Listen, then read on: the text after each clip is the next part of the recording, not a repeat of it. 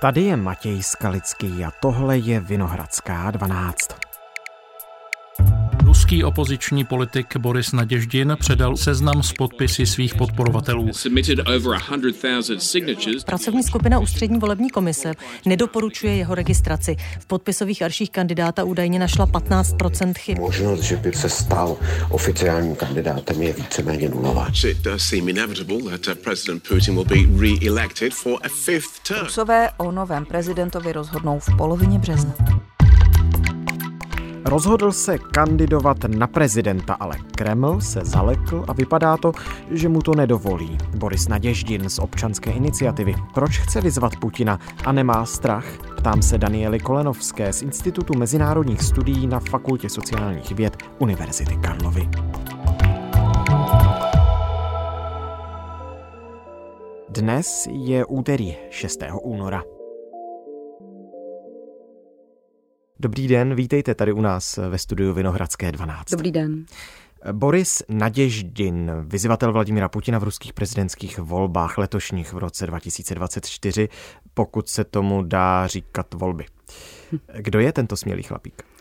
Šedesátník, člověk, který prožil většinu svého života v politice, je to fyzik, je to taky právník, ale je aktivní na různých úrovních. Prezidentské volby jsou vrchol, ale na různých úrovních toho politického systému ruského hmm. po těch 30 let.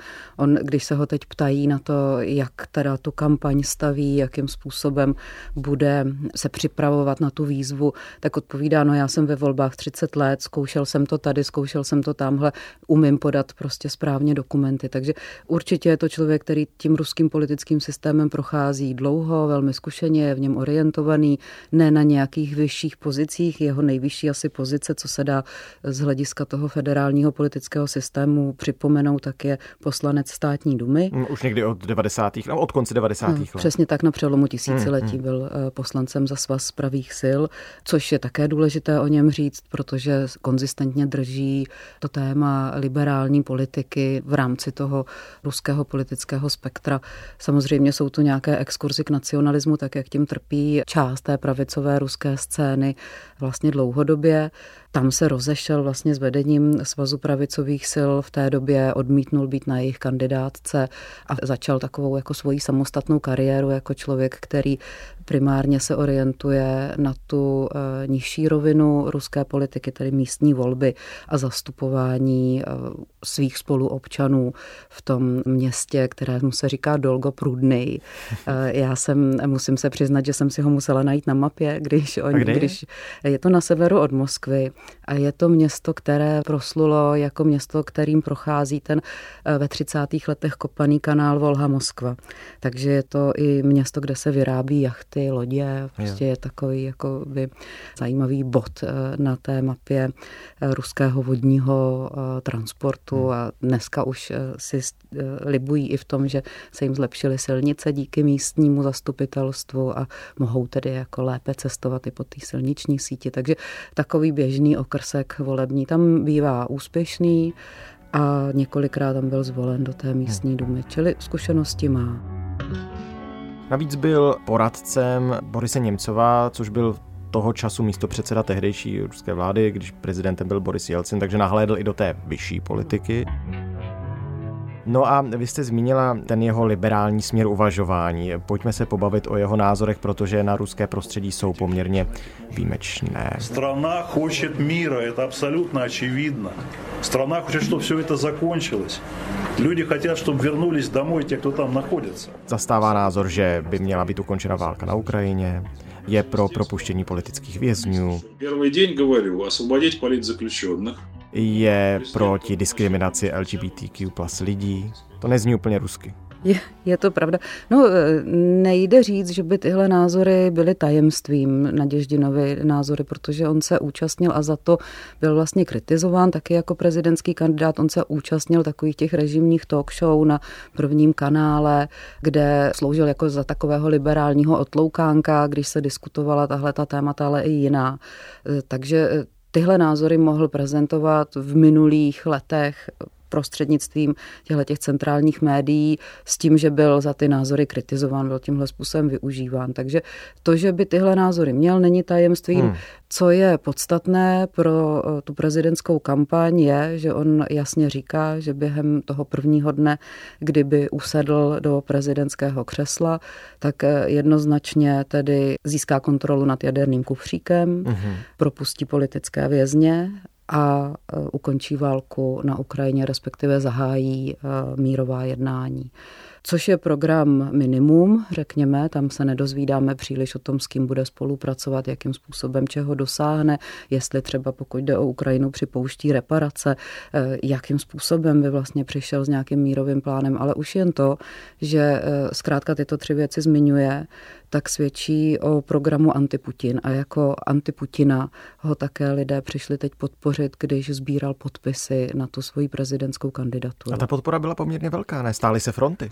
Stály se fronty. Na to, proč se stály, existují různé názory. Oni se stáli i v zahraničí, což si myslím, že je vlastně podstatné, protože i to je rozdíl mezi Naděždinem a Putinem, protože Naděždin se snaží oslovit i tu komunitu ruskou, která je v zahraničí a která je vlivem mobilizace války podstatně jako větší, než byla ještě před několika lety. Takže to, že se stály fronty i v Rusku, i v zahraničí, svědčí o tom, že Naděždin dokáže spojit, alespoň v nějakém jako základním momentu, eh, Rusy mimo Rusko a Rusy v Rusku. Proč říkám, že se o tom diskutuje, jestli ty fronty teda jsou reálně fronty, tak jak je vidíme na těch sociálních sítích, že jich je plné Rusko, tak eh, Naděždin byl kritizován, že neotevřeli dost těch bodů, kde se dali ty podpisy hm. sbírat, čili už jakoby ta kritika nějaká vzniká tohohle toho druhu, že se snaží dělat si PR, ale reálně vlastně já jsem procházela ty komentáře pod jeho diskusemi a ti lidé vlastně vyjadřují eh, jasný názor, na to, že podpořit Naděždina v tuhle chvíli, přijít do té fronty v tuhle chvíli znamená jediný legální způsob, jak prezentovat svůj protiválečný postoj. A i to je dost odvážný krok už od těch běžných lidí, pochopitelně. Asi. Přesně tak. Vy musíte sehnat kolik? Asi 100 tisíc podpisů, abyste vůbec mohla zahájit tu kandidaturu na ruského prezidenta, kolik jich sehnal Naděždin? Záleží, jaký jste typ kandidáta. Aha. Putin dokonce musel sehnat přes 300 tisíc podpisů, protože kandiduje jako člověk sám, není podporován tedy mm-hmm. žádnou politickou stranou a tam ten limit je asi 305 tisíc podpisů. dobrý den. Putin tvrdí, že sehnal desetkrát víc. Mnohých z vás, já znаю, очень давно, v течение mnohých let na rozdíl od Naděždina, ale se nemůže pochlubit tím, že by celou zemí stály fronty mm-hmm. lidí, kteří by ho chtěli podpořit a ten sběr podpisů probíhal prostřednictvím škol, zaměstnavatelů, samozřejmě se vyslovili také známé osobnosti na podporu Putina. Takže tady ten limit byl 305 tisíc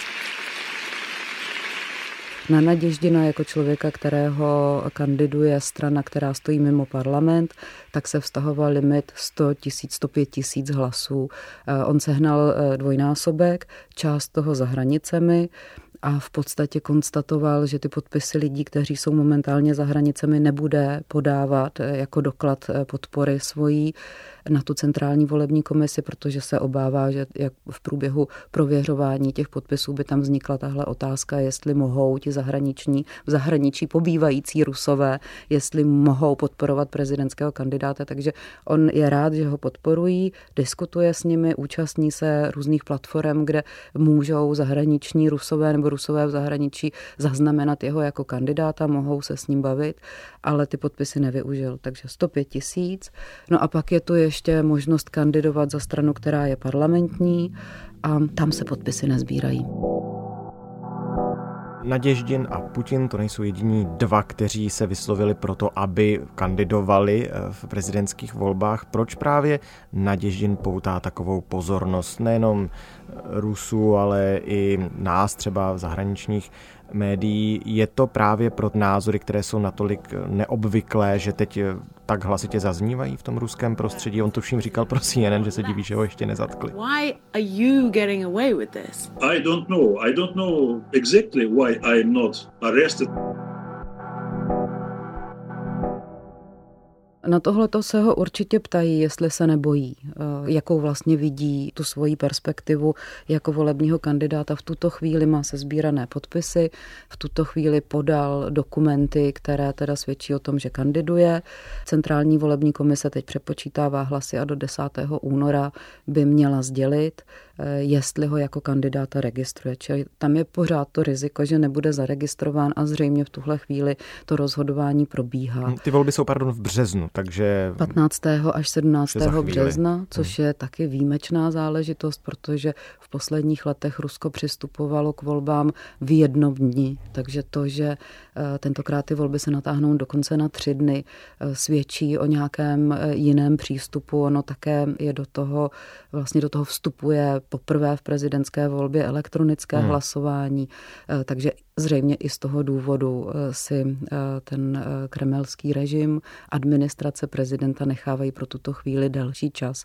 Ale také to může být způsobeno tím, že se obává nějaké koncentrace lidí ve volebních místnostech a nějakého způsobu protestu. Prostě hmm. je lepší ty lidi z hlediska moci prostě rozdělit do tří dní. Proto také ta dosud ještě jaksi aktivní opozice, kterou asi nemůžeme říct, že by ten eh, aktuální válečný režim, který v Rusku panuje, zachoval v nějaké struktuře efektivní.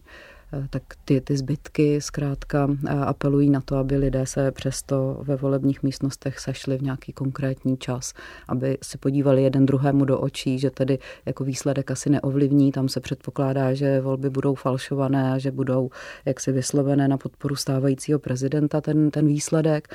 Nicméně už eh, to sebeuvědomění, že teda jdu hlasovat, že jsem já udělala to, co jsem mohla, tak eh, to ti lidé označují za podstatný krok eh, k tomu, aby, eh, jak řekla jedna z politoložek, které teď jsou v zahraničí, Jekaterina Šulman, tak řekla, je potřeba prostě neusnout v tom mrazu. Mrzne, ale jestli usnete, tak už se dohromady nedáte. Takže takový jakoby cvičení hmm. hmm. je to. No. A vy jste říkala, dosud aktivní opozice v Rusku. Hmm. Naděždin má podporu dosud aktivní opozice v Rusku? A o kom se vlastně bavíme? Protože taková ta nejznámější jména jako Alexej Navalny, Vladimír Karamurza, Ilja Jašin jsou ve vězení. Hmm. Já jsem vám předtím utekla z té otázky, do jaké míry tedy může být Naděždin překvapením. Tak je překvapením právě proto, že ty hlavní figury eh, ruské opozice jsou buď ve vězení, anebo jsou v zahraničí od něho eh, jakoby nikdo nečekal, že by mohl pozbírat takovou podporu. Pokud mluvím o tom, že tam je nějakým způsobem ještě stále přítomný názor, že věci by se daly dělat jinak, tak se projevuje právě eh, jako drobnými nápisy ne válce, které hmm, potkáte hmm. prostě cestou ve městě. Projevuje se tímhle způsobem, že se lidé schromáždí eh, ve volební, nebo když se sbírají volební podpisy. Projevuje se tím, že pokud je někde zatčen eh, nějaký aktivista ekologický, jak se teďka stalo Baškortostan, tak se za něho ti místní lidé postaví. Hmm. Ta odpověď toho režimu je samozřejmě jako násilná, následují nějaké trestní kauzy, které zase povedou k dalším uvězněním. Čili na to, aby člověk projevil eh, nějakou organizovanost, odhalil nějakou svoji síť kontaktů a veřejně vystoupil proti něčemu, co ta aktuální moc eh, vlastně v Rusku dělá, tak na to je potřeba, kromě odvahy, taky to vědět, že tím obětujete ty lidi kolem sebe. Takže je Protože jenom ten pardon, nápis ne válce znamená ve výsledku 15 let vězení. Přesně pokud tak. vás tam chytí hmm, za ruku s tím hmm, sprejem. Hmm. Dobře, a když už je vidět, ta opozice, tak se vyslovuje pro Naděždina? Ona se projevuje především na sociálních sítích podporou těch lidí, od kterých by se očekávalo, že se politického života v Rusku budou účastnit. Nedávno právě Naděždin byl diskutován například Chodorkovským. Právě hmm. ta Jekaterina Šulman se vyjadřuje tímhle způsobem. Původní kandidátka na funkci prezidenta v Rusku Duncevová znovu vyslovila podporu Naděždinovi ve chvíli, kdy jí bylo odmítnuto. Vlastně ji neakceptovali prostě jako kandidátku. Ta centrální volební komise, šéfka Panfilová, jí doporučila, že je mladá a že ještě život má před sebou a že každá zkušenost je zkušenost. Hmm. Takže s tímhle tím skončila její kandidatura, která by zřejmě byla ta, kterou by většina eh, těch opozičních lídrů podpořila mnohem raději než Naděždina. Naděždin byl diskutován eh, zpočátku jako kandidát, který eh, jak si má odebrat právě ty hlasy nějakou takovou mírnější pozicí od někoho, kdo by zastupoval tu opozici. V tuhle chvíli mezi kandidáty není nikdo jiný, kdo by byl považován z hlediska emigrace a, a jakýchkoliv prostě reprezentantů opozice, které ještě máme v tom e-prostoru k dispozici, tak kdo by byl považován za kandidáta. 10. únor je tedy to zlomové datum, kdy se dozvíme, zda ústřední volební komise připustí Naděždina k volbám. Ono se to pravděpodobně stane to rozhodnutí už o trochu dříve, totiž jsou signály, že bychom výsledek měli znát už 7. února ve středu. Navíc máme zprávy o tom, že ústřední volební komise snad měla odhalit údajně nějaký větší než povolený počet chyb mezi těmi podpisy, takže eh, možná už se nad Naděždinem smráká. Tohle si tedy Kreml pohlídá? Jak moc se třeba bojí toho, že se teď vzedmula ta pozitivní reakce mezi mnohými Rusy na podporu právě Naděždina? Už se to hlídá. Už se to hlídá.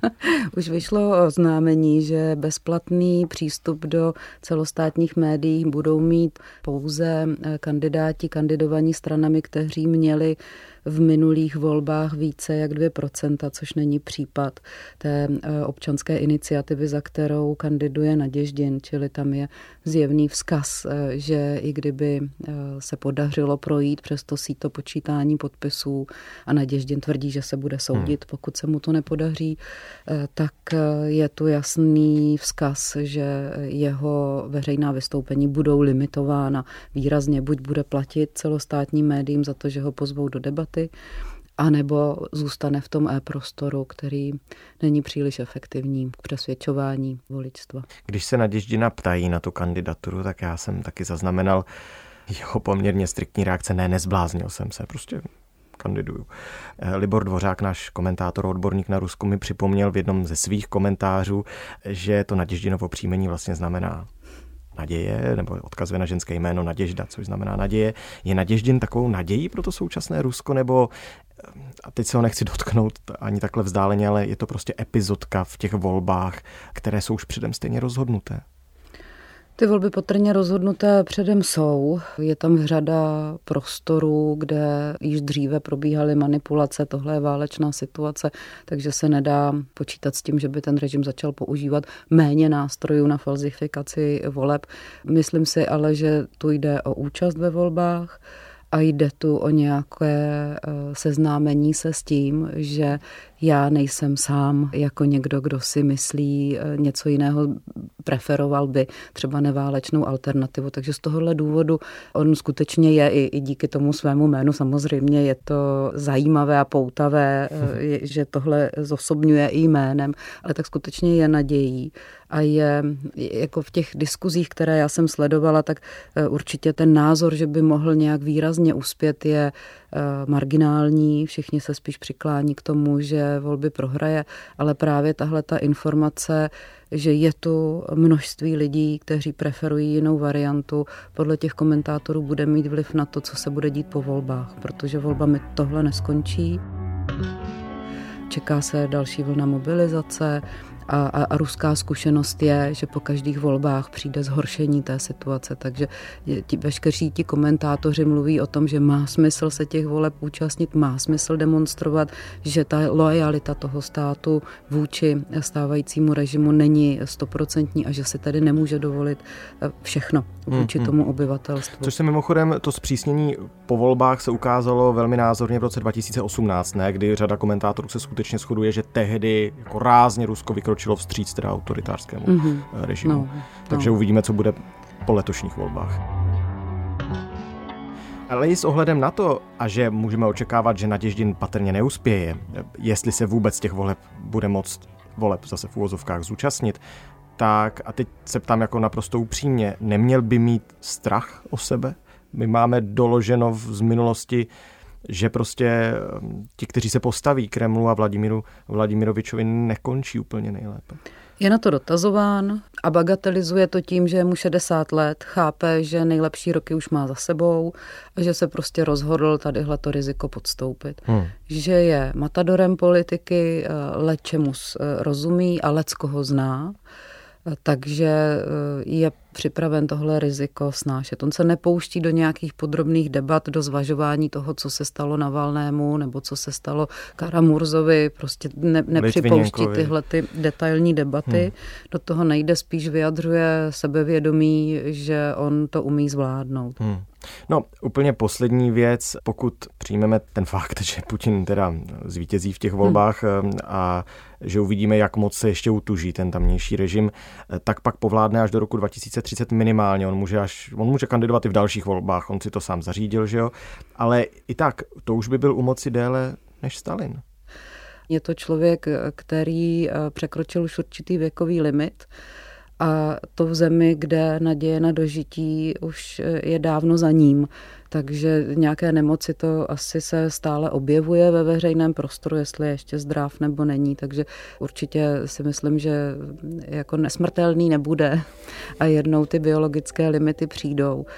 Je otázka, koho bude ta strana moci, teda strana Jediná Jarasia, která za ním vždycky hmm. zatím stála, tak eh, jakým způsobem bude generovat jeho nástupce. Tady je pokus prostě těch liberálních kruhů vygenerovat někoho, kdo by mohl být obecně přijatelný a kdo by mohl být nějakou šancí, že se v Rusku věci začnou vyvíjet trochu jinak. Moc díky pro teď, že jsme o tom mohli mluvit společně. Díky. Naschledanou. Tohle už je všechno z Vinohradské 12, z pravodajského podcastu Českého rozhlasu. Dnes s Danielou Kolenovskou z Institutu mezinárodních studií Fakulty sociálních věd Univerzity Karlovy. Bavili jsme se o Borisi Naděždinovi a řešili jsme, co komplikuje jeho účast v prezidentském klání v Rusku. Naše další epizody najdete na webu iRozhlas.cz, ve vysílání Českého rozhlasu Plus, v aplikaci Můj rozhlas i ve všech dalších podcastových aplikacích. Jsme taky na sociálních sítích i na e-mailu vinohradská12 zavináč rozhlas.cz. Naslyšenou zítra.